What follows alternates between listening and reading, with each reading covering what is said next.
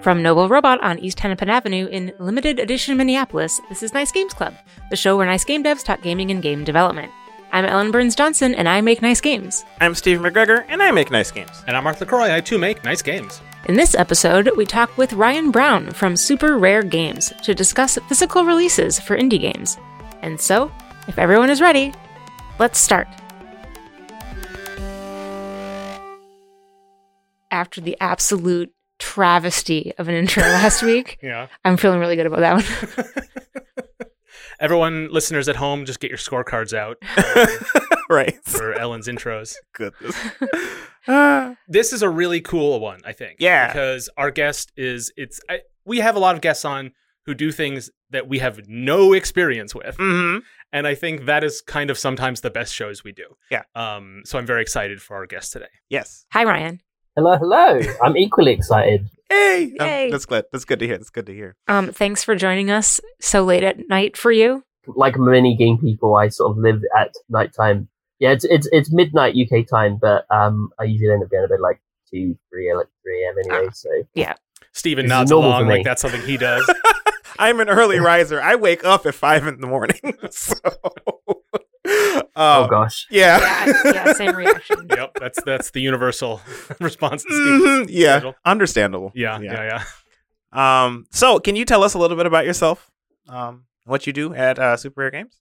yeah, sure. So um, I am, I suppose, the head of words at Super Rare Games, which is a title that doesn't mean too much. Um, uh, we all like to give ourselves head of t- names at Super Rare, um, but who knows what they mean anymore. But basically, my, my primary job is head of marketing at Super Rare Games. Um, I also do a bunch of biz dev stuff and scouting there because everyone has sort of multiple roles. Because of course, small companies. yeah. Um, but yeah, uh, lots of exciting stuff. My background is from games journalism. Um, I do lots of other stuff on the side. Yeah, that's that's me in very short form. I'm sure I'll expand on some of that as we go on. But yeah, And so tell us a little bit about Super Rare Games because I think I think a lot of people have heard of Super Rare Games and was like, oh yeah, they made they do physical copies of stuff, right? But um, even within that space, you guys are unique, isn't that right? yeah, yeah, yeah. So uh, Super Rare Games basically is a publisher of at the moment physical Nintendo Switch games. So we release a new game every two to three weeks on average at the moment, Oh. and Ooh. usually that's about 4,000 to 6,000 copy kind of range. Mhm. And we really only release indie games as well. Um, and those can be very known hits like Abzu or Worms, um, to lesser known hits like Old School Musical, um, or the Miku Me collection. Hmm, okay. And yeah, we like to vary it up a lot with our releases, with the kind of games we're releasing. Um, we have a lot of, I'd say, 70 to 90% or so of the people that buy our games are recurring customers. We like to call ourselves a bit of a book club. So we sort of view it as we have this sort of really nice curated collection of, of indie physical games um, that our physical game collectors collect. And then obviously some people poke in and just collect the odd ones that that they, that they Mhm. want. But yeah, we're, we're 70 something games in at the moment. As I say, at the moment, we've only been doing Switch releases. Um, been doing this for four and a half years, something like that now. So quite, quite far in. I mean, we have some other things we do on the side as well. Um, you know, we have like a original digital publishing label we're doing now. We do a, another side thing called Super Rare Mixtape, um, which again is about much smaller indie games. Um, but yeah, indie games, physical indie games. That's, uh, You that's the long and short of it. you this you know you, be, you have this catalog and you have these repeat customers. It, it's I'm sure this is something you say internally. It's like the Criterion collection, that kind of model. Is it's not just about bringing indie games out, but it's that curatorial uh, focus that makes that it- Exactly. I imagine is a, an appealing thing for your customers to maybe buy the next one in the series. You know, even if they've never heard of Yeah. that game, maybe. Exactly, yeah, very much that. So the number of um, we have the numbers on the spine basically. So at the moment it's seventy eight or something, something along Mhm. those lines. Um, so we do have those full set collectors, the people that will buy every single release we we put out, knowing it's going to be a quality indie game, and they don't have to search out there because obviously, um, as I'm sure yourselves and, and a lot of people listening know, indie visibly is really hard. Right. Hard to, it's hard to sort of get your game seen. We kind of are doing a lot of that legwork for our audience, where they just trust our curation process They trust that the games we're picking is going to be something cool, and not every single game is going to be something that every single person wants. Right. But you can just trust it is a quality game. Yeah. Um, and obviously, our audiences have like the kind of genres that they they they stick to a lot, and we obviously we know our audiences really well at this point.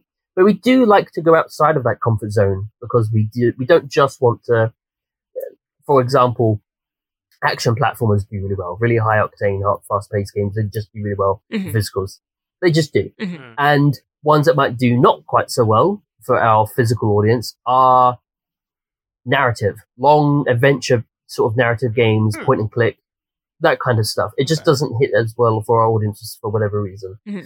Um, uh, but we do them anyway.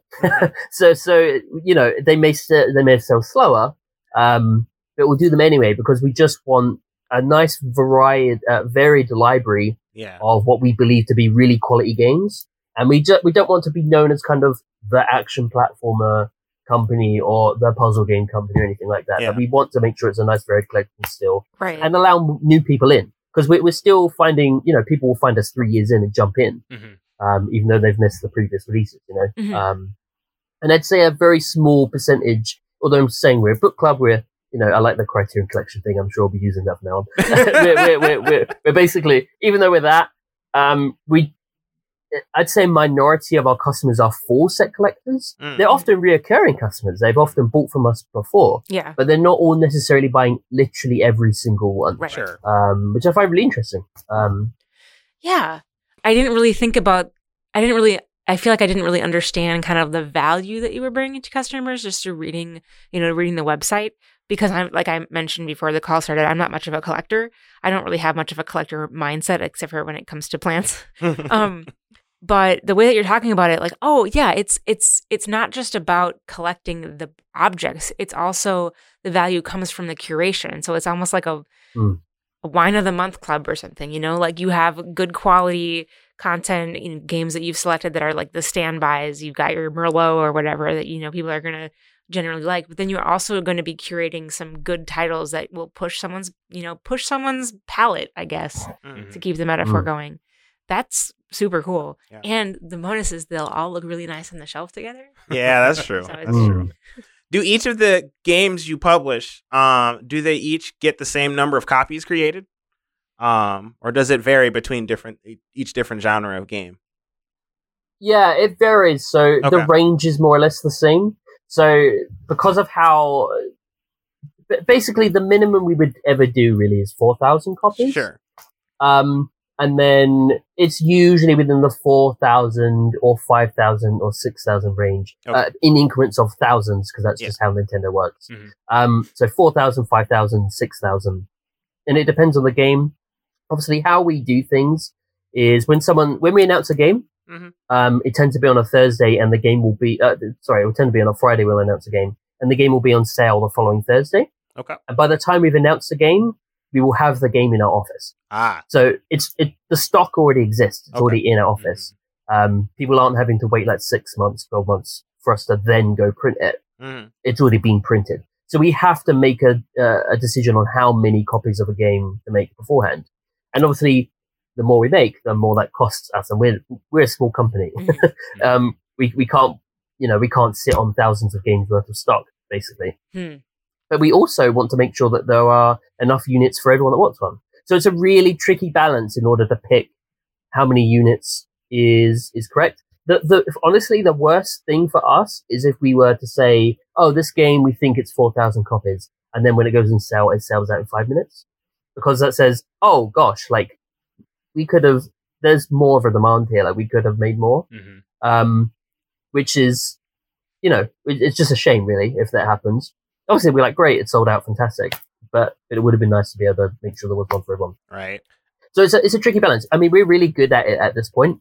I would say we're really, we're really quite good at estimating what the demand for each game is based on the, the genre and uh, even art styles and stuff. To be honest, like there's a lot that goes into what's going to make people pick up a game. Mhm. Um, but yeah, how we treat each release is the same. Like regardless of that unit numbers, like they all are. I mean, I guess at this point, releasing one every two to three weeks, it's going to be kind of formulaic for us. hmm Uh, and I don't mean that in a negative way. Obviously, Yeah. it's super exciting. Yeah. We only would sign games that we personally are passionate about, which I think is a really cool thing. Mhm. We don't have any investors or shareholders or anything, so we can just pick games because we, we. Freedom. Yeah, woo! Um, which is it's a really cool thing to be able to do. You know, like we there there are some there are a few games we've signed actually where we don't think they're going to do well at all, but we've Mm. done it anyway because we want them, and I think that's awesome. yeah. Um, but how we treat them is very similar. Like they all have their numbers on the spine. Um, they all come with uh, a certain number of trading cards and that sort of thing. Um, generally speaking, we try and ensure that the full content is on the cartridge because that's actually something that means a lot to physical collectors. Like um, they want to be in, in, in there's a few reasons that basically uh, collectors will collect games, and obviously one of them is for us is that curation process. Is knowing that it's going to be a quality game. Um, part of it is just that they have a nice collection. it's really, it looks really good on the shelf. It's Yeah. consistent, has the numbers on the spines. It's a nice thing to have. Um, but another part of it is that preservation aspect. Um, the fact that they all know it's theirs, that they have it forever, that 30 years time, they can kind of look at it and pick it up and play it and not have to worry about sort of all these digital ownership, uh, issues and that sort of stuff. But because of that, they care a lot about all of the cart- uh, the content being on the actual cartridge. Yeah. So what that usually means is um, games that we release are not day and date. Like it's not quite that. It's such a different industry to retail physical. Mm, um, mhm. We will have developers that will sometimes ask us, going, "Cool, we have this game coming out, and we'll, you know, we'll be talking," and they go, "Right, do you want to release the physical on the same day as the digital one?" And they're always surprised when we say, "Actually, we'd rather not. We'd actually rather release it six or twelve months after that." Um, because a it kind of gives their game a bit more of a limelight digitally and they can have a separate beat afterwards which i think is really cool. Um, but also there's going to be patches. There's going to be all that sort of stuff and Yeah. our collectors care a lot about having it all on cartridge. Yeah. and obviously we don't we don't um, control developers in any way whatsoever. Um, so we can't always assure it's going to happen. There are some releases we've had where they've had sort of patches and stuff after the fact and that's just the way it is of course. Um, but we have literally delayed games for that purpose. Like we have intended to release a game at one point and then it's moved way later in our schedule because they've told us there's a content update update coming. We prefer to get it on the cartridge. Oh, mm-hmm. okay. it's a remarkable mix of like logistics and biz dev and i mean you you have that audience that it, that that you you you develop your audience so that that reduces some of the uncertainty about releases hmm you work with mm. games that are already out and so you have a better idea of their place in the market and so mm-hmm. And then logistically you do a single short run based on that demand and hope you get it right which is logistically like less overhead than like uh, uh, doing pre-orders and second runs and, and all of that which i imagine makes it a lean operation. It's all those Mm. things mixed together is so fascinating. Um, what did it take to like develop that? Because you could come at it from any angle you could come at it from the let's do short runs because we don't want to break the bank we don't go, want to go too far in the red or take huge risks on on the cartridge costs but you could also say oh well we want to um, make sure that we only do games that we have at least some assurances we're going to sell enough copies to break even Uh, there's like seven different ways you could come at putting together this mix of of systems into the the balance that Mm. you've got to make it sustainable. So I'm curious where you started and maybe where like how what the first stumble steps were like. Mm, yeah. You know? Sure. Yeah. So I mean, uh, our origin is very interesting because I, I mean I wasn't there at the literal very start of it, but George Perkins, who did found the company, uh, they're, they're very young, Mhm. and uh, when they were oh gosh like 18 19 they were working at a porting company and um, basically the origin of super rare really is that they liked physical games uh, I, I, by the way you should see my collection my collection's like thousands of games so we all are like actually passionate about this stuff and um, it was literally just I would like some games physically that aren't physical yet, and that's that's really the root of it. Um, and then yeah, I just started up this sort of originally it was just very much just sort of a side project. Mm. Um, they were working at a, uh, as I said, at a porting company. They were having to go out and take calls on their lunch break to sign games in their lunch break. Oh wow. And literally the first few Super Rare Games releases, um, literally was just a total side thing. Huh. The games were being wrapped in like his friend's mum's kitchen. Oh wow. Um, and being sent out that way. Um, before we staffed that, and no, no people wouldn't have suspected that. Yeah. I, don't, I don't, you know, we we told this story since, but Mm. I don't think they, you know, at the time it wasn't like publicized, like sure. that's how like grassroots it was. Um, but it was that small, and it was. I think George tells the story of how um, they signed Worms. They signed uh, like the newest Worms game for physical. and Went, oh gosh, like I think I think I kind of might need to like go and actually like do this now, like go and actually focus on it full time. hmm Um, and then a lot of the people, a lot of the people at the start of the company that were hired were literally his friends and his friends' mums, um, which right. is really sweet. Like the shi the shipping team, the shipping team is like just a bunch of mums Um, who are still there. Still, that that's still how we ship stuff. That's Okay. that's still how we ship stuff now. Thousands and thousands and thousands of games going out, you know, every every other week. Hmm.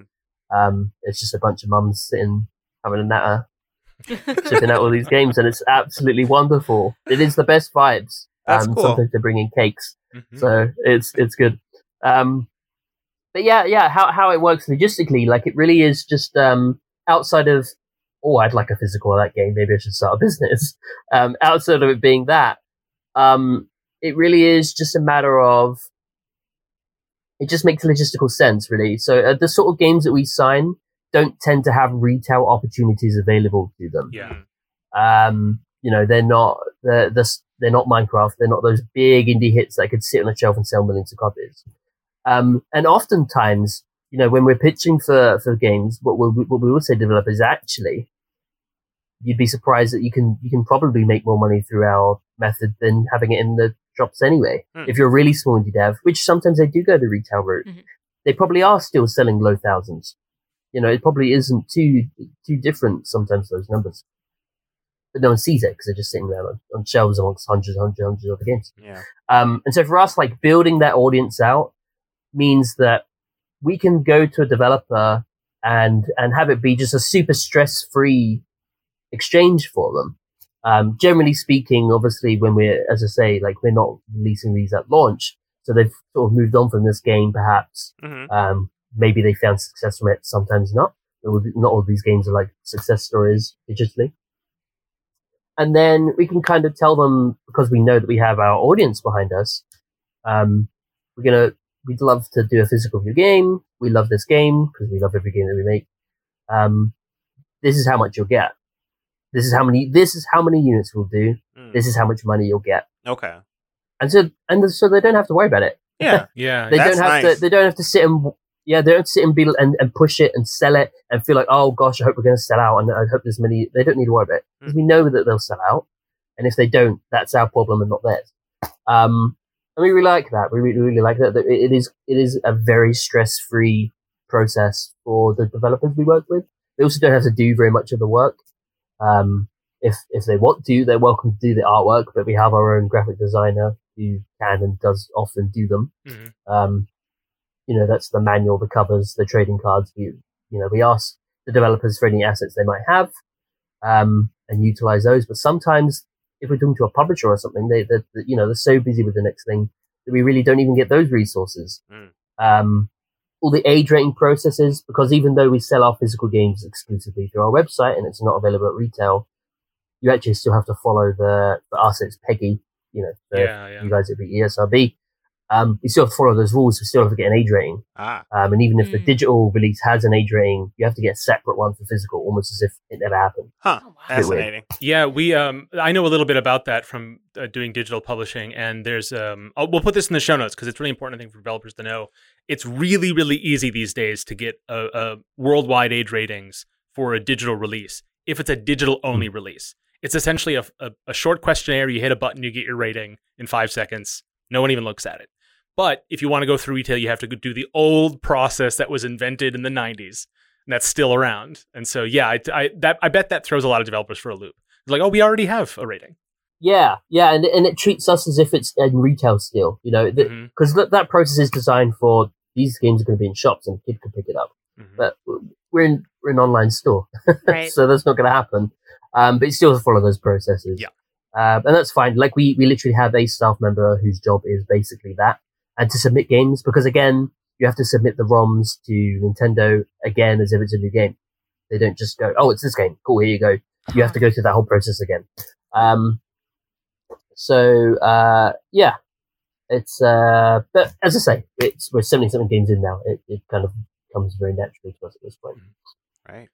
the thing I'm admire I'm I mean I've heard you say, say it a couple times or hint at it, which is you have this sort of sustainable system. You you have a relatively like you say it's stress free. You have an audience, and so you're able to publish a game that, like you said, was not maybe a big hit or was not because a lot of times these arrangements, these like sort of second lives that games will have, are games that are proven winners. Right? Then someone Mm. else will come along and say, I, I'll, "Let me get a little bit of that and help it grow bigger." and that doesn't seem to be your your uh, attitude at all as a company. Um, I think I think every publisher likes to say we just publish what we love, and I Mhm. think that's true to a degree. But there's Yeah. obviously business involved. But hearing you describe it, it I, I can really hear that it's not just a matter of the numbers.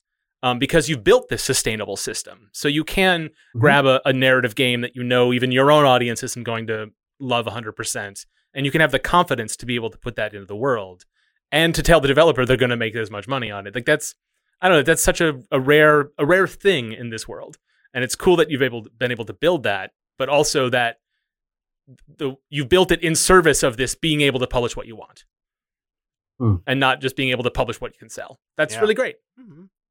Ah, yeah, thank you. That's that that's important to us. I mean, as you say, like it's so easy to be uh, to sit here and say all these PRE things and all this. Oh, we're lovely and we love developers and we, we get to do this passionate stuff. Um, it's very hard to make people believe that. Yeah. Um, yeah. but it, but it, but it, it, I mean, as I say, there's no investors, there's no shareholders. We are just a bunch of people doing cool stuff because we want to. And, uh, I think that's rad. I think that's awesome. I mean, for us, we just, we come away from a project and there are some games we've signed where we go, do you know what? Even if we break even, that's fine. Mm. Like that, that's, that's almost like our, our, our minimum for anything is if we break even, we're fine. As long as the developer gets paid and we get to bring this cool thing into the world. Awesome. There are literally things we've done at the company before with the expectation that we would break even and we just go, eh, that's fine. It'll be cool. Um, and that's really cool. Uh, yeah, obviously, always we want to make sure the developers are paid and uh, are supported and stuff. That's that's always sort of our bottom line. Um, our sort of minimum is we need to make sure that developers are paid and Mm. that they walk away have it being a positive experience. Um, because again, we, we do so many games as well that uh, not that I mean not just for business purposes. We want to do the right thing because it's the right thing. Um, but also we know that developers all know each other. They all talk to each other. If we mess up once, everyone will know, and we Ah. we release so many games we can't have that happen. Yeah. How do you? So how do you keep up the cadence of two uh, of a game every two to three weeks? Like, how do you? Do you, you approach the developers themselves, or do you? I think the developers had said that like they approached you sometimes, right? How does that like conversation start? Yeah, a little bit of both, to be Oh, honest. Okay. I'd say that most games we've signed, Mhm. honestly, are ones that we've outreached for. Okay. Um, I think just because that sort of, as I say, we, we really genuinely only sign games that we personally feel passionate about. Right. Even if we if we think, oh gosh, our audience are going to love this. If we're not that into it, we're not going to do it because I, I just think we shouldn't. You know what I mean? Sure. Um, so so that's why most of the time we outreach, but there are absolutely scenarios where we've been contacted. We've gone, oh gosh, oh my goodness, yes, we should do this. Um, and yeah, so the process usually is whichever way that happens, where the developer emails us and goes, hey, have this game, blah blah blah. Um, I'd love to sort of talk to you guys about maybe having a physical release, or we'll do it the other way. We'll be like, you know, usually screaming. It's usually Twitter DMs. I'll be honest. That's how, how most of it happens. Um, it's like, ah, I love your game. Uh, a short hike, as an example, one of our one of our recent releases.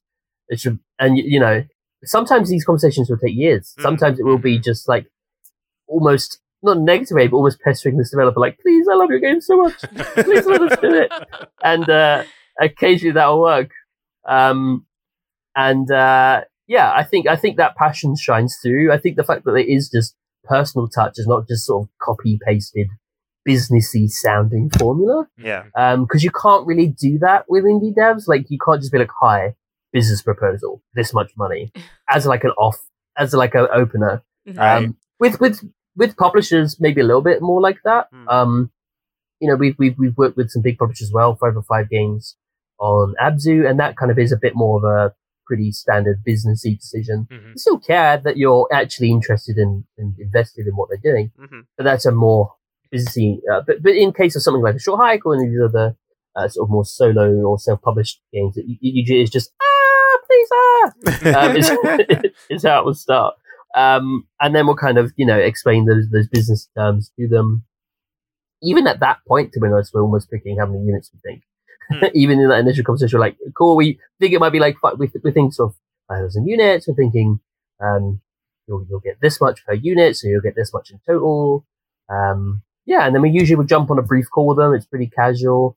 Um, yeah, it's actually uh, at this point it's it's so well oiled that it is um it's a pretty it's a pretty not easy process. It takes a long time, but it's a pretty straightforward process.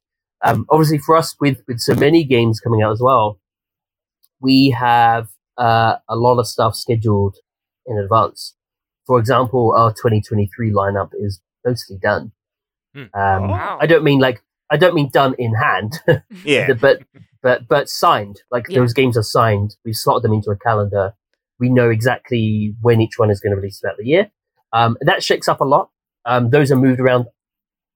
Uh, uh, people would be stunned by how much our calendar is shifted around and by how late no minute it shifts about. Oh. Um, but uh, but that's fully down to just production times. It's oh gosh, this game's submission hasn't passed yet, or this is still in, this is still being produced, or the steelbook for this isn't ready yet, and everything moves around. Yeah. Oh. Um, we do these things called uh, triple bundles, which are fully just for our our our full set collectors, which are every three games at the start of that three game bundle. People can basically buy the bundle, and they won't know what the second and third game are in that bundle, but they can buy. And you know, again, like a book club, they don't know what the games are going to be, but they'll know that they'll want them anyway. Um, and that's a minority of our audience, but some of them do that. Mhm. And we often get asked by them, can you not just tell us what the second and third game are going to be? And the, the, the genuine answer is, we literally can't. Because- Their production calendar changes so last minute sometimes that it, it might not happen. Mhm. um, which is wild. Like, it, you know, it can literally be like weeks before we announce what a game is going to be. The game changes. Yeah. That's Um, that's fascinating because I, I guess I hadn't really considered that, but especially because you value uh uh people getting the full full release with all the extra content and stuff. Um, that are production changes for developers all the time, right? Like Mhm. constantly Mm. taking longer and longer to make games. Rarely do games get done shorter than you expect. Um, so I, I imagine, yeah, like having to deal with all of that and trying to schedule all of these different games seems like a, a nightmare to have to to, to manage. Yeah. It's definitely a game of chess. I mean, Mhm. even you, again, using a short hike as an example as well. Um, we released that a month or two ago. Mm-hmm. Um, that was supposed to come out a year ago. Mm. That was originally scheduled for last year for us. Oh wow. Um, and that one actually wasn't uh, a, a, a, an update or anything like that. It was literally because we wanted to make a book. oh, We wanted to make a book in the collector's edition, and it took a long time to make um, because it had lo- loads of original artwork that we had to commission. I think ultimately we probably didn't even make that much money on, on that on that collector's edition because that the amount of resources, like even internal work hours and stuff that went into that book is ridiculous. Hmm. Um, but yeah, loads of work went into that, and it delayed the game by like a uh, a year. But you know, we, we knew it was going to happen eventually. The game was signed. Um, that's sort of the benefit of, of what suppose, is these things can just move about a bit, and they're not time sensitive. It doesn't have to come out because of blah blah blah. yeah.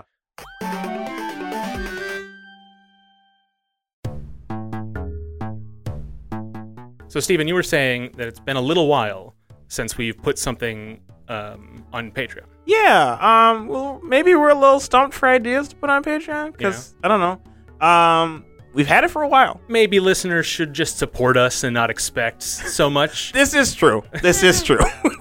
That doesn't. But we should probably put some new stuff up there. well, yeah, yeah. There's already good content on Patreon. Don't get me wrong. There's oh yeah, like, some that's, fun stuff that's on. the thing about Patreon is like there's so much there now that Yeah. like it actually if you wanted to join and support the show, you wouldn't be starved for much. Right, right, right. But um, I was curious, listeners, um, what kind of things you'd want to us to put on our Patreon.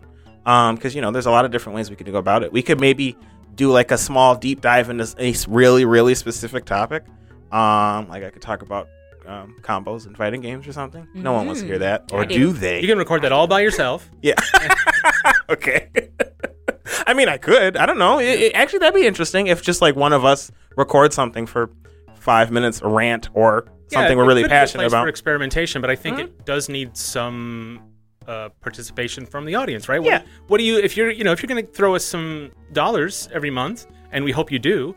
Um, we'd like your input as to what you want for those dollars, yes. other than you know just the satisfaction that we can keep doing this program. right. Right. I can always throw up more dog pictures on there. Yeah, always an option. Yes. That's Yeah. always a good point. That's a good point. In fact, I should do that. Yeah. You know what? I will do that. Okay. There we go. Well, we got one, but we should get more. Um. if someone wanted to one support us and two give us some ideas as to what they want to see for their support, where how could they do that, Stephen? you can go to Patreon.com/slash Nice Games Club.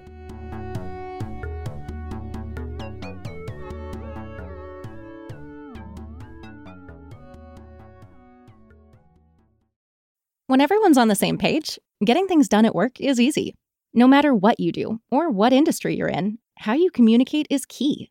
Everything you type is equally important to collaboration, and Grammarly can help.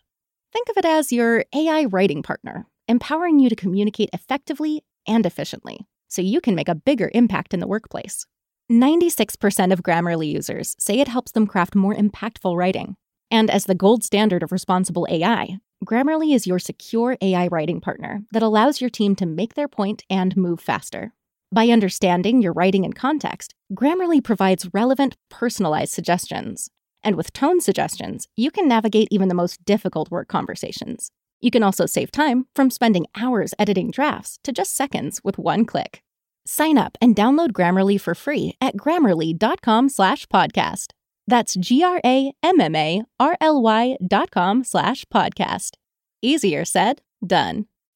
As humans, we're naturally driven by the search for better. But when it comes to hiring, the best way to search for a candidate isn't to search at all. Don't search, match with Indeed. When I was looking to hire someone, it was so slow and overwhelming. I wish I had used Indeed. If you need to hire, you need Indeed. Indeed is your matching and hiring platform with over 350 million global monthly visitors, according to Indeed data, and a matching engine that helps you find quality candidates fast. Ditch the busy work. Use Indeed for scheduling, screening, and messaging so you can connect with candidates faster. And Indeed doesn't just help you hire faster. 93% of employers agree Indeed delivers the highest quality matches compared to other job sites, according to a recent Indeed survey. And listeners of this show will get a $75 sponsored job credit to get your jobs more visibility at Indeed.com slash podcast. That's Indeed.com slash podcast. Terms and conditions apply.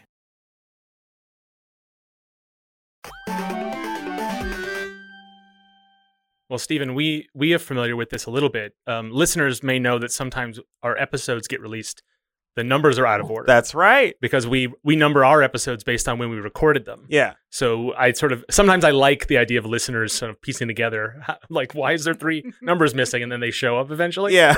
um, so because you put the numbers on the spine, you must have that Photoshop template just ready for editing all the time. Or do you or do you ever release them out of order? Um, we don't release them out of order. Okay. Actually, no. Like that. That complicates it further. Um, thankfully, that part, the printing of the sleeves and stuff, is quite late. Um, it's the cartridge really we have to worry about. The cartridge has uh, that has to sort of come first. sure. Um, but yeah, that that that that certainly has throws a span into the works sometimes. Where we go, cool. The sleeves with the number is already printed, so that has to be the next release. Like Yeah. we have to make this work. Um, by that point, again, because the so long as the, the cartridge is the main thing, printing the sleeves is quite quick. You know. Mhm. Um, Hmm. So many different moving pieces. Yeah. yeah. And it all really is. and all of it supports uh uh the the, the ecosystem of the Nintendo Switch. Right. And I wanted to ask you a little bit about if you're um like is is Switch only for I can imagine I'll preemptly guess what the answer to this is. It could be because the Switch is an indie powerhouse. It could be because Nintendo's just got their act together in terms of like independent publishing uh compared to the other two. They're they're relatively easy to work with in my experience anyway. yeah. Um, or is it just where the demand from players or the demand from developers who've always wanted their game on Nintendo? I can think of a lot of reasons why, or really just that your company's not big enough to do all three. Um, I imagine it's a sum of all of that. Yeah, some of all of that and a bit more. I mean, you've hit a, you've hit a lot of it to be honest. Um, a big part of it, really. Um, so we, we initially first started doing Nintendo Switch was because again, George, myself, we are collectors for Nintendo Switch games. Oh, yeah. It was we wanted it on that. Yeah. Of course, there are a lot of indies on that platform as well, which helps the sort of variety and keeping consistent releases. Um, but a big part of it is just the audience. Um, there is a larger physical Switch audience than on other platforms. Hmm. There just is by a long, long mile. Oh, interesting. I think there's something very, I think there's something about Nintendo specifically that physical collectors sort of circle around. Um, I think, you know, and, and that, that sort of almost reflects in the sort of genres that do well as well, like action platformers, like the sort of, the sort of genres you would expect to do well for Nintendo consoles Mhm. reflects on Oh. as well. Mhm. That does track. Um, and so, you know, a lot of our audience, we, we have a very varied audience in, in gender and age and stuff, but a lot of it is the sort of people that you would expect to be collecting physical NES games, physical SNES games, physical this and that. Um, and so, yeah, it kind of just, it just fits in with that. In regards to other platforms, it's sort of, uh, we're certainly never going to say never. We, we'd like to potentially explore that in the future, maybe. Um, but what we're doing currently, I think, is always going to be our priority. Like, I, we wouldn't, we wouldn't have like, for example, a, a physical PlayStation game out every two to three weeks. Like, I just, I, sure. I don't think that, I don't think there's enough content for us and enough time internally. And I think it's nice that we're just focusing on one thing and we're not sort of pricing out our customers as well. Um, in terms of Xbox, it actually uh, just physically isn't possible for us. Mm. Um, their minimum order quantities are like 20 to 30,000 units or something like Oh Oh, wow. Oh wow. Um, Huh. S- So it actually just literally is impossible. yeah. Yeah. Yeah. That's sort of interesting because with Xbox, like Xbox is pretty indie friendly these days. Yeah. Partly because they're in second place. So whoever's in second place gets to be indie friendly. This Yeah. Yeah. But I could totally see them just thinking that indies wouldn't want to do physical media, and so they keep those numbers high because they just don't realize that they haven't cultivated that. There's not that history though. It is with, like you say, the Nintendo audience right. is sort of like primed to want this on their shelf in a way that an Xbox indie player isn't really going to. yeah. Hmm. And and then and Xbox probably realizes that too. It kind of makes sense because it just doesn't fit in with where they're going.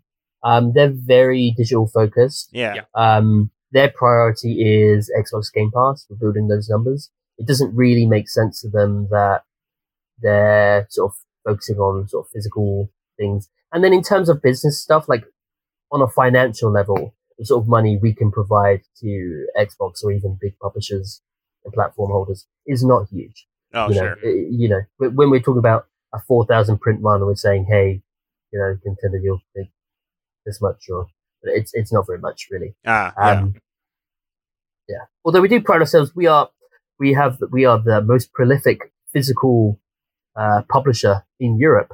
oh, let's go. for, for, for the Switch. Nice. Grass. Yes. That's so cool. there's that. Yeah, I guess now that I think about it, even uh, with Xbox, you know, they're focusing on digital only, but also a lot of the Xbox published games are intended to also be on PC. So, and like PC physical is all but dead at this point. Nobody has disk drives in their computers Yeah. except for me, I guess. Yeah, yeah, yeah.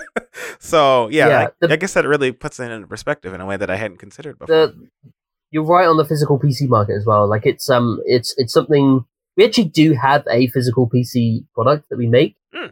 um, which is a Super Rare Mixtape.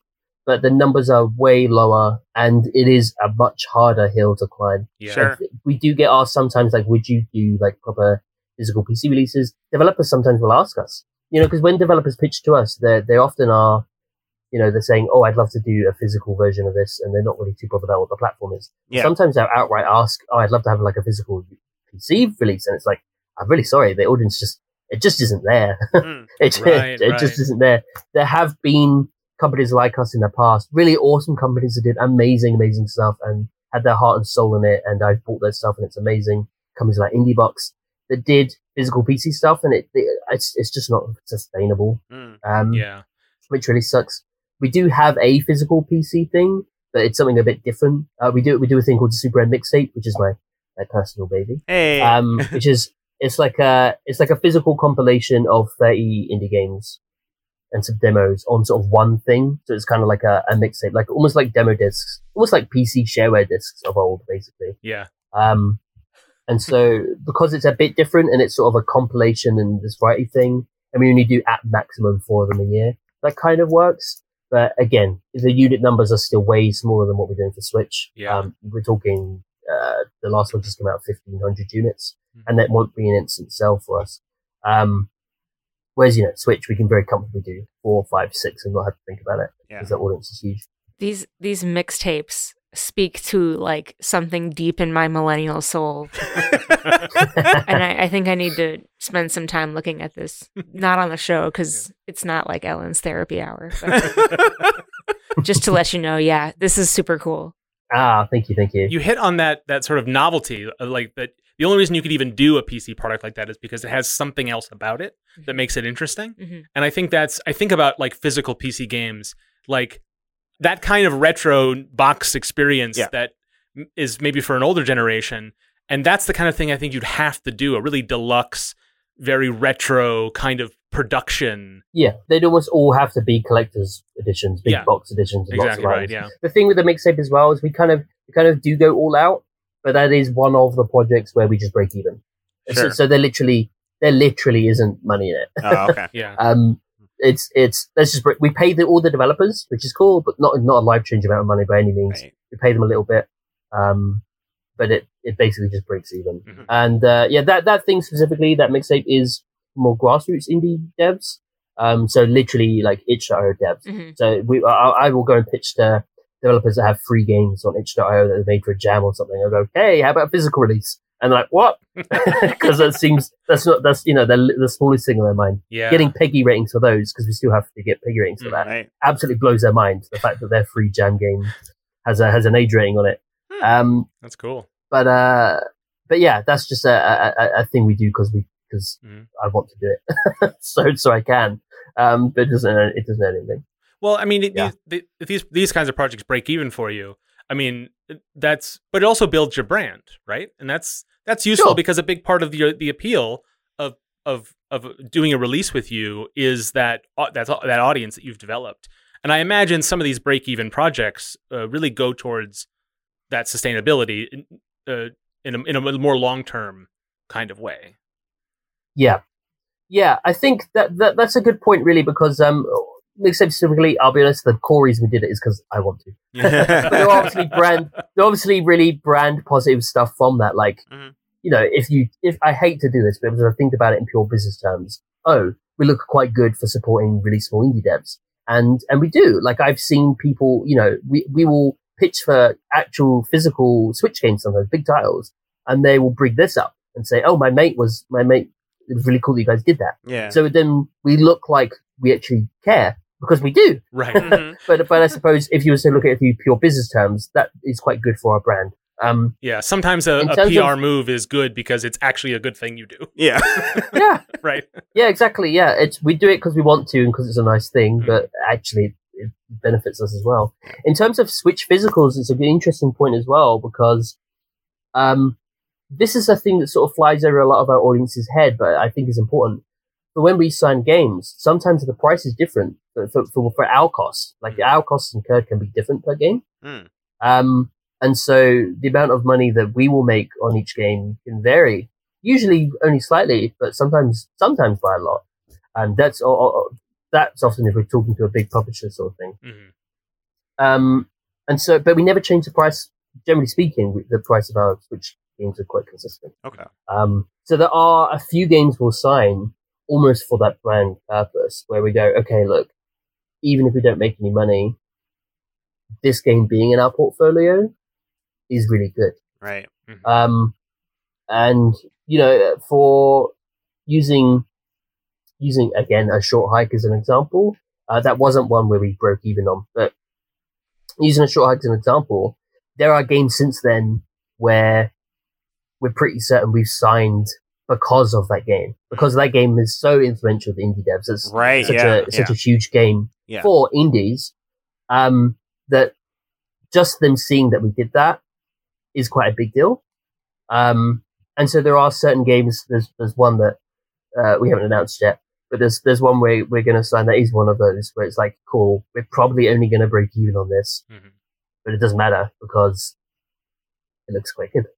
Yeah. um, and we want to do it. You know, um, there are there are there are some games that you know. I remember when I joined Super Rare, one of the first things that happened was George was asking me sort of what my as a collector myself what my dream games would be to have physical, and it was like, cool, let's go get them. And it was like, oh, okay, s- sick.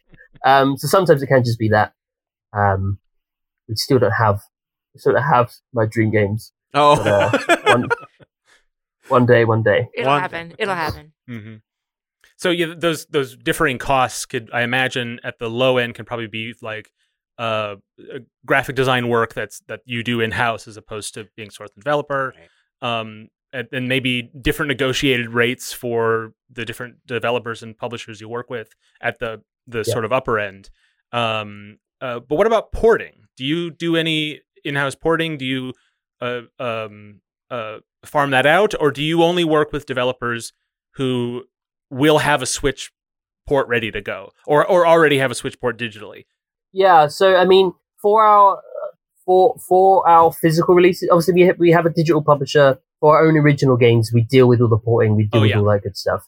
For our physical games, um, we really are only targeting games that are already out on the Switch or already Okay. planned to come out on the Switch. Okay. Because sometimes we'll sign it when they haven't announced a Switch version that we know that they're doing. Right. Yeah. That's that's going to be given to you or handed to you. Yeah. Okay. Yeah, but currently we don't handle the, the porting. We we kind of we are that person that comes in late stage. We sort of see it as we do come in late stage, and we're just a nice extra bit of cash injection for a developer Mhm. for effectively no work. It's like cool, here's some extra money for something you don't have to worry about, and also here's fifty copies of really cool physical game because that's that's something else we do as well. We send we send we send them phys- fifty copies.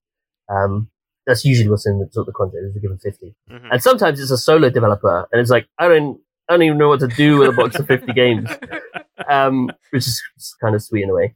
Um, but yeah, generally speaking, it's it's already out on Switch or already coming to Switch. Mhm. so I guess a lot of it sounds like a lot of the the the logistical stuff and things happen on your end. But is there anything that developers should keep in mind were they to work with you um to get a physical release to happen? Um, like I mean, I guess during the negotiation, talking, figuring out how this works, like any any advice you'd want to give to to developers um that they want to hear, such as myself. Um, Yeah. What mistakes shouldn't Um, they have made by the time they get to you? yeah. um, I guess just pitch to us. Like, don't be scared to pitch to us. okay. It's a quite e- if, in terms in terms of physicals and stuff. It's quite easy process. Obviously, please um, don't feel too bad if, if if it's a no. But we are quite good at just from that opening, we'll, we'll be like, I'm really sorry it doesn't work, or the conversation will go forward. Mhm. Um, obviously, again, like we know our audience really well, so we know what kind of games are gonna are gonna sit well and, and that sort of stuff. But yeah, feel free to pitch. And we don't mean that the physicals. We don't mean you have to send a pitch deck. um, Yeah. Developers can very much just email us and go, "Hi, I made this game. Here's a YouTube link. Want to chat about a physical?" It really can, and often is that simple. Okay. Um, literally every game we've ever signed has started off with an incredibly simple conversation, um, and the whole of the process is not particularly complicated. Mhm. Um, obviously, I guess just some contract heavy stuff. Like we obviously don't own your game. We'll never own your game. It's uh, that's not how it goes. Um, it is just here's some cash. Oh, great! Now you have a physical release. Here's fifty copies, and people have their game in your hand. Isn't that cool? Um, there are some games as well where uh, the physical version has sold more than it did digitally, which is a bit weird. Oh. Um, where the developer has actually made more from our version than, than digital. Huh. Those are a few, only a few cases, but some of the lesser known games that we've bought physically, that's been the case. Um, obviously not in the case of Abzu, which sold millions and millions of copies. Right. We made you know, five five thousand units. Yeah. Um, but yeah, it t- tips for de- developers. I guess just pitch for us. Like, um, you don't really have to do very much, uh, except from preserve your own stuff, please. preserve, preserve all your, preserve all your artwork and concept art and Ah, um, yeah. everything. Mhm. Um, again, like obviously we're a very preservation focused company. Um, uh, it is something that means a lot to me personally and to everyone here. Mhm. Um, we give copies of our games to lots of different museums around the world. Oh. Strong Museum um, in New York, the uh, the Computing History Museum in Cambridge, and a few different archival groups. So that's that, that's something that means a lot to me personally. And so I stress to every developer that we work with, um, physical or digital, um, please keep your stuff. please don't throw it out. It's I it's, promise it's important. it's probably good advice in general. Val- validates my data hoarding lifestyle. I'm very pleased to hear. yeah. that's um that's I think that's really um relieving for developers, I mean myself included, uh to hear cuz I think um I think a part of it I, I started uh, initially when we were coming into this conversation, I was starting to think of this as terms of like a, a publisher developer relationship. And they're supposed to be, you know, they're supposed to be working in, in tandem, but there's a lot of conversations and back and forth and a lot of interactions that sometimes don't go in the way that you want them to. And it's a little, it can sometimes be um, sticky, I suppose. Um, but it's nice to hear that if you if you want to get a physical release, particularly with super rare games, maybe this is the case for other ones too. Um, you it's a lot of it is just quick conversations. Just be like, hey, here's an email. What do you think of my game? This game works for us. This game doesn't work for us. Then we talk a little bit more. This is how much you make, and that's the conversation. That's like really nice to hear because I think uh, being an indie developer, there's difficult. There's a lot of things you have to keep in mind all the time at once, and Mm. just having that be like quick conversations and stuff makes it really easy to to sign on if if if uh, the relationship works. So that's good. That's For good sure. I mean, to be honest, we probably wouldn't have signed half of our games if that weren't the case. Mm, mhm. And so it's so it's it's uh, for for a lot of the developers we work with, they've moved on to their next project. sure. They don't really have the time to come back and start. You know, we wouldn't ask, oh, actually, this needs patching. Like, like Right. you know, we don't ask that. The the the whole of the process is so easy for develop from us anyway. I can't necessarily speak for if you're going to go for a physical retail release or anything, Mhm. but for us, it's literally a brief chat via Twitter DMs, Mm, yeah. usually, or email. Um, and then sometimes, most of the time, although sometimes not, some, most of the time we'll set up a quick call and we just explain to you about what we do, um, deal terms, yada yada, and then we send over a contract. And the contract is very simple. It's not, you know, it's, it's not, it's not very complicated. You don't really have to do anything. You don't possess anything. Yeah. Um, uh, and then we'd ask really is when it comes out that you tweet about it maybe or, or post about it. But again, that's not that's not contractually obligated. A lot of developers just don't. Um, but uh, we'd like it if you did. Right. Yeah. Um, and that's about it. Mhm. Sometimes we'll ask for art and stuff because every one of our releases has a full color manual as well. To something collectors like. Yeah. So if you so, so if you know if they've got any art around, we'll ask for that. Um, we can give them stuff for approval, like the cartridge. We go, is this okay? Is that how you want it to look? The cartridge artwork, the artwork of the cover, the artwork of the trading cards and Mhm. manual. Mhm. Um, we can we can pass that through devs for approval and any changes or comments that they want to make, which I think is nice. It's not we don't we just want to just go ahead and just do it. Um, or, or some devs are happy with that. They go, yeah, you just do it. We're fine. Yep, yep, signed. Bye bye, which is cool.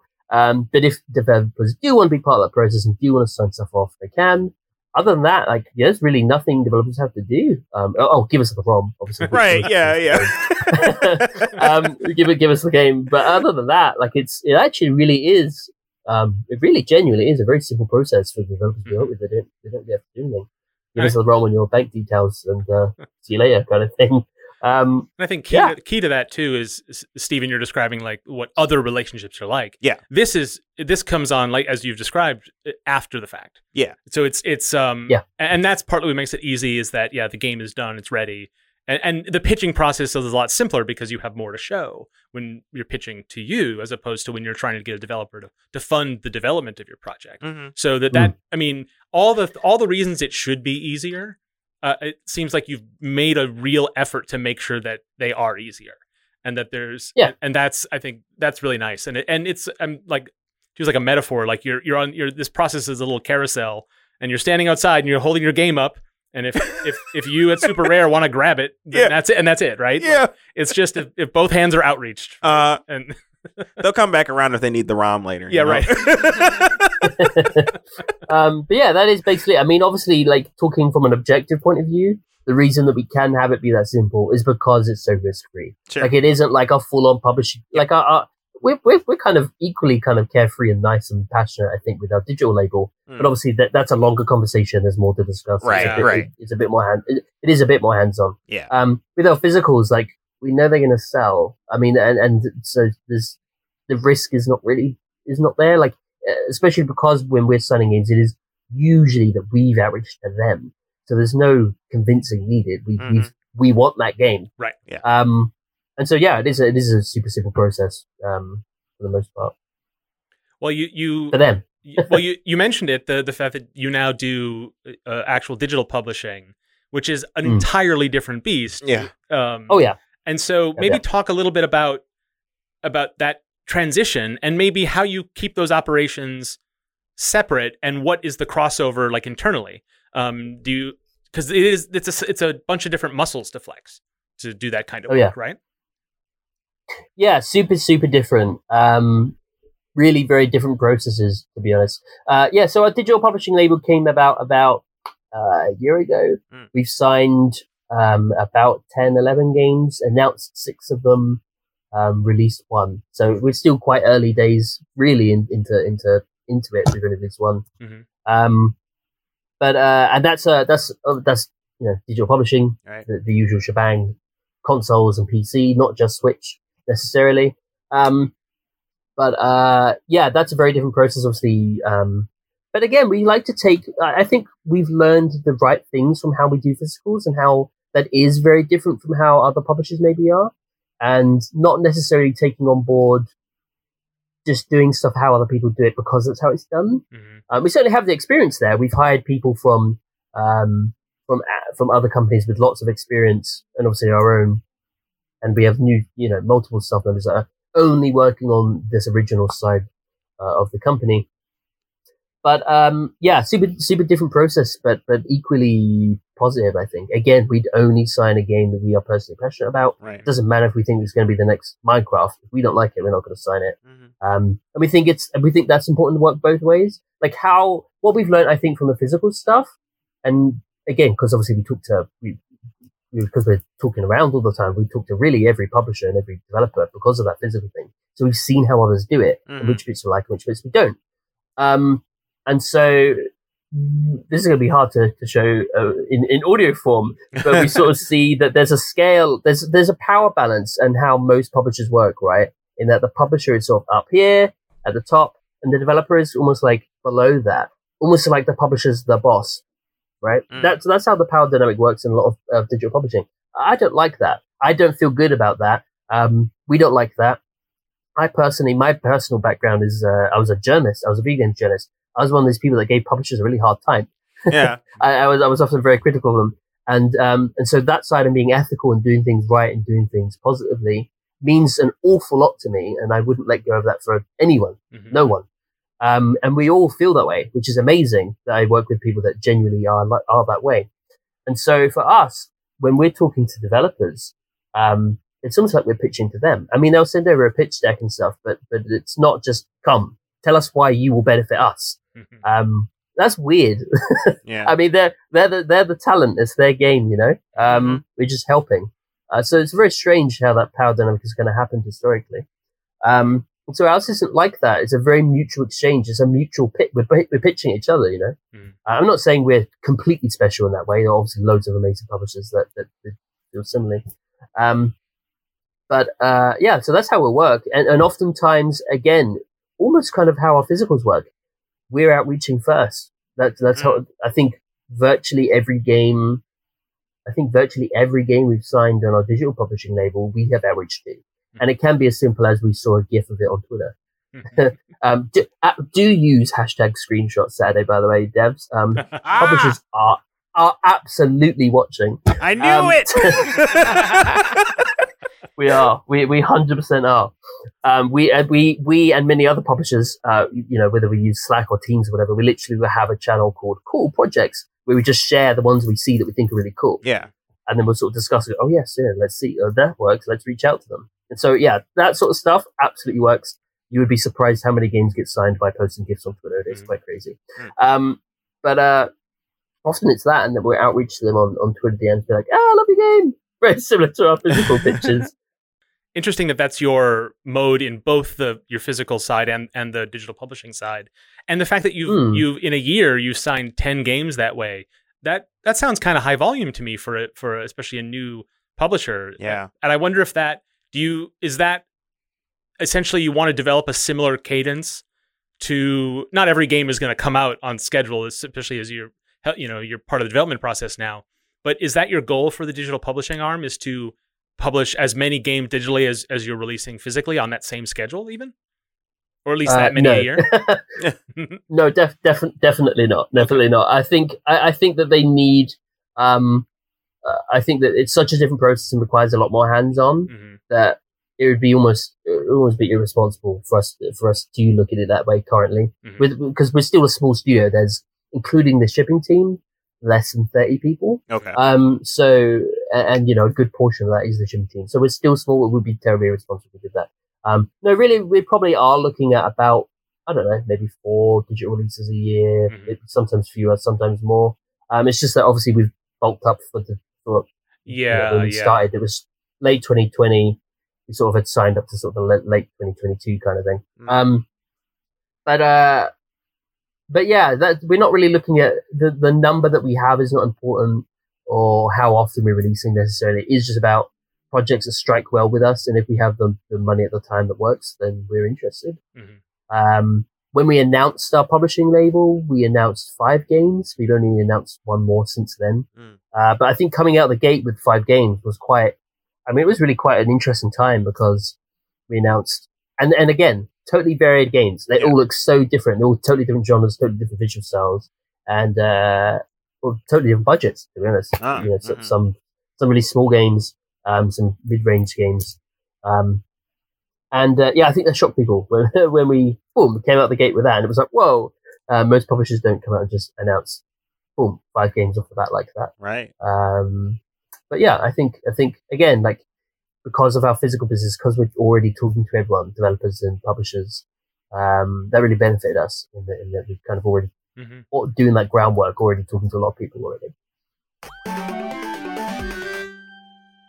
So what's next for Super Rare Games? Um, you know, you you've got a publishing label. You're you're kicking it in the physical space already. Yeah, you Um, open a steakhouse or something. yeah. Well, you've got Super this sustainable snacks. model going, and, and but you're still as a company doing new things. So that's it, it is very. I'm very interested to know if you're like we figured out what we're doing for the next couple of years and we're going for it, or Yeah. we've got three more ideas we're going to launch in the next few years. Like, Did where, you- where are you at? Did you say super rare steaks? By the way. I said super rare snacks, but you know you've got a business idea right there as well. Um, Limited edition. Limited edition. Only three thousand. Um, yeah, I guess I guess um, we, it, it's interesting because we want to expand, but you want to do so in a way that works for our audience. Mhm. Like, for example, we can't ramp up the number of physical Switch releases we do because it will outprice people. Ah, Like, that- literally, we we get so many offers, we get so many um uh, pitches, we pitch to so many people. If we wanted to release a hundred physical Switch games a year, we literally could. I mhm. mean, we'd have to hire some more people, but but there'd be enough games for us to do that. Um, but we don't because we really like that. I think where we're at at the moment is really close to the maximum we can do okay. because even though a minority of our audience are full set collectors, uh, we don't want to fully price them out that they have to just stop. You know, Ah, Um, yeah. Okay. and at the moment, about thirty years, thirty something games a year. Like, can't really do too, you know, can't really do too many more than that. Right. Um, so we're kind of expanding in, in, in other areas. Like obviously we'd like to increase the unit size, the unit numbers of each game. Like if our audience is going to grow, instead of doing 4,000 as our minimum, we could do 5,000 as a minimum, that sort of thing. hmm Um, we haven't like, obviously other platforms are, our potential as well. It's not something we're, we're, we're, we're doing currently, but it, um, you know, it's, it's open for the future. Um, and then little projects like the Super Rare Mixtape and, um, some other bits and bobs as well. Um, for us, like the main area of growth is probably our super originals, our like digital publishing label. Like that is, that is where, um, a lot of our internal focus is on those sort of original games and being involved in those games from start to end kind of thing. hmm I guess we are talking about sort of financial growth then is sort of that area that will do that for us. Mhm. Um, but even if in the future that Super Originals is like big, big and we're releasing some cool indie games that's selling millions and millions of copies, the physical stuff is always going to be important to us because it is something that is personally important to us. It's, it's not going anywhere unless, you know, the Nintendo Switch 2 comes out and it doesn't have a physical cartridge port, then we might Oh, be in goodness. trouble. Um, but uh, but for as long as it's humanly possible, we'll be doing physical releases basically. And um, what I usually tell people is, I go, "What will you be doing in on the, you know, the physical side of your business. What will you be doing in 20 years when CDs and cartridges are gone? I go, I will hope they'll have a USB port. and we'll do something with that.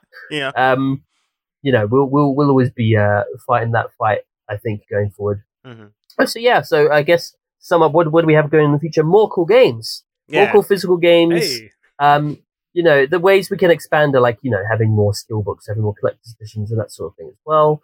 Um, really like, oh, I suppose I would say this, but really genuinely pumped for next year's lineup. Like it is insane. I'm like, it's crazy the sort of games we've managed to sign. Um, really, really, really excited. I mean, we just recently announced actually, um, Fast RMX, Mm. uh, which we're really proud of because that's a that's a Switch launch game that came out on the day the Switch came out. It hasn't had a yeah. physical yet, and um, that has been years in the making. Hmm. We have been talking to the publishers behind that, um, Shin'en, for years, literally years. That conversation has taken a long time, as some of them do. Yeah. Um, so really proud of that, and some really big stuff coming next year. Uh, so that, and then you know, our digital games will have quite a few of those out. Uh, I'm sure next year and beyond as well. Um, some ones we haven't announced, which are really exciting. And personally, I hope to be doing more mixtapes, more more of those, my Yeah. babies. Yeah. Um, uh, aiming from for next year to sort of refocus on doing some themed ones, Oh. Um, Mm. which might which might be quite interesting. Maybe like a like a spooky Halloween themed one or something, which is just horror games. Um, Yeah. yeah. So lots of stuff, lots lots of cool stuff, lots more physical games, lots more indie games. Just just lots of indie love, basically. Yeah. Awesome. More of what you've already been doing. hmm Yeah. So, other than Screenshot Saturday, um, how can uh, developers uh, who want a, a game out with you in 2024 or further um, get in touch? literally as simple as if you want, you can just pop into our DMs if you're on Twitter. Um, so I am Toads Anime on Twitter, or obviously Super Rare Games is at Super Rare Games. Um, you'd be surprised how many deals we've done over Twitter. Please don't feel scared to just pop us a DM. You don't need to be over prepared. Um, we are really quite casual, and if we need something we just ask because we're cool like that. Um, but you can also email us. Um, uh, oh gosh, I think it's publish my game at superraregames.com. I think I might be wrong. Um, do check on the website. The Sounds like Twitter somewhere. DM is the preferred method. yeah. Well, yeah, yeah, We'll put all the Um, links in the show notes so people can find them there Mhm. uh, Cool. as well. cool. But that email address is good if you're going to sort of do a cold, sort of just send over the full pitch deck thing. Yeah. Um, but really, we're, we're, we're super easy. Please do feel free to contact us in any way that feels right. Um, we don't check the Facebook messages very often, so maybe not there. but but Twitter or email. Nice. cool. That's our show. For show notes and links for today's conversation, go to our website, nicegames.club. Visit us on Twitter at Nice Games Club, where Dale tweets about game dev resources and simple tech migration. Sure. That's the thing. Yeah, I doubt it. It's a good gift, y'all. It's just pretty empty funny. Twitter feed. Uh, we like hearing from you, so tweet back or email us contact at nicegames.club. Nice Games Club is on Patreon. Support the show and get stuff. Sign up at patreon.com slash nicegamesclub. And if you want to keep things more casual, stop by nicegames.club slash discord and say hello. Lots of really cool conversations over the last couple weeks. And and some some of the audience giving us some flack, but that's the fun part. Next week, Mark's going to talk about icons and logos. It's going to be great. It's my favorite stuff. He's going to make it sound cool. but that's it for this week. So, until we start again, remember to Play nice. And make nice.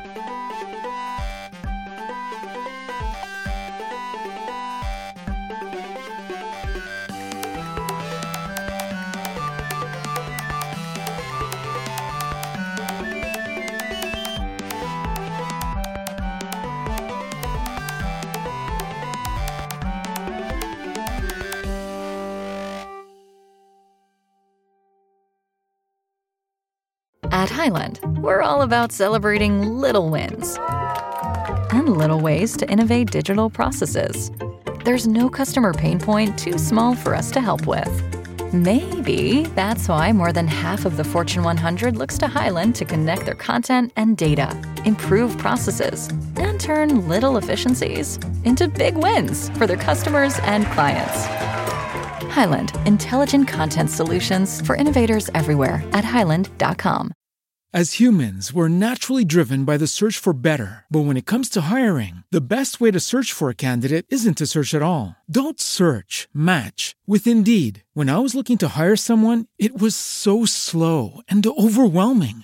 I wish I had used Indeed. If you need to hire, you need Indeed. Indeed is your matching and hiring platform with over 350 million global monthly visitors, according to Indeed data, and a matching engine that helps you find quality candidates fast. Ditch the busy work. Use Indeed for scheduling, screening, and messaging so you can connect with candidates faster. And Indeed doesn't just help you hire faster. 93% of employers agree Indeed delivers the highest quality matches compared to other job sites, according to a recent Indeed survey. And listeners of this show will get a $75 sponsored job credit to get your jobs more visibility at Indeed.com slash podcast. That's Indeed.com slash podcast. Terms and conditions apply.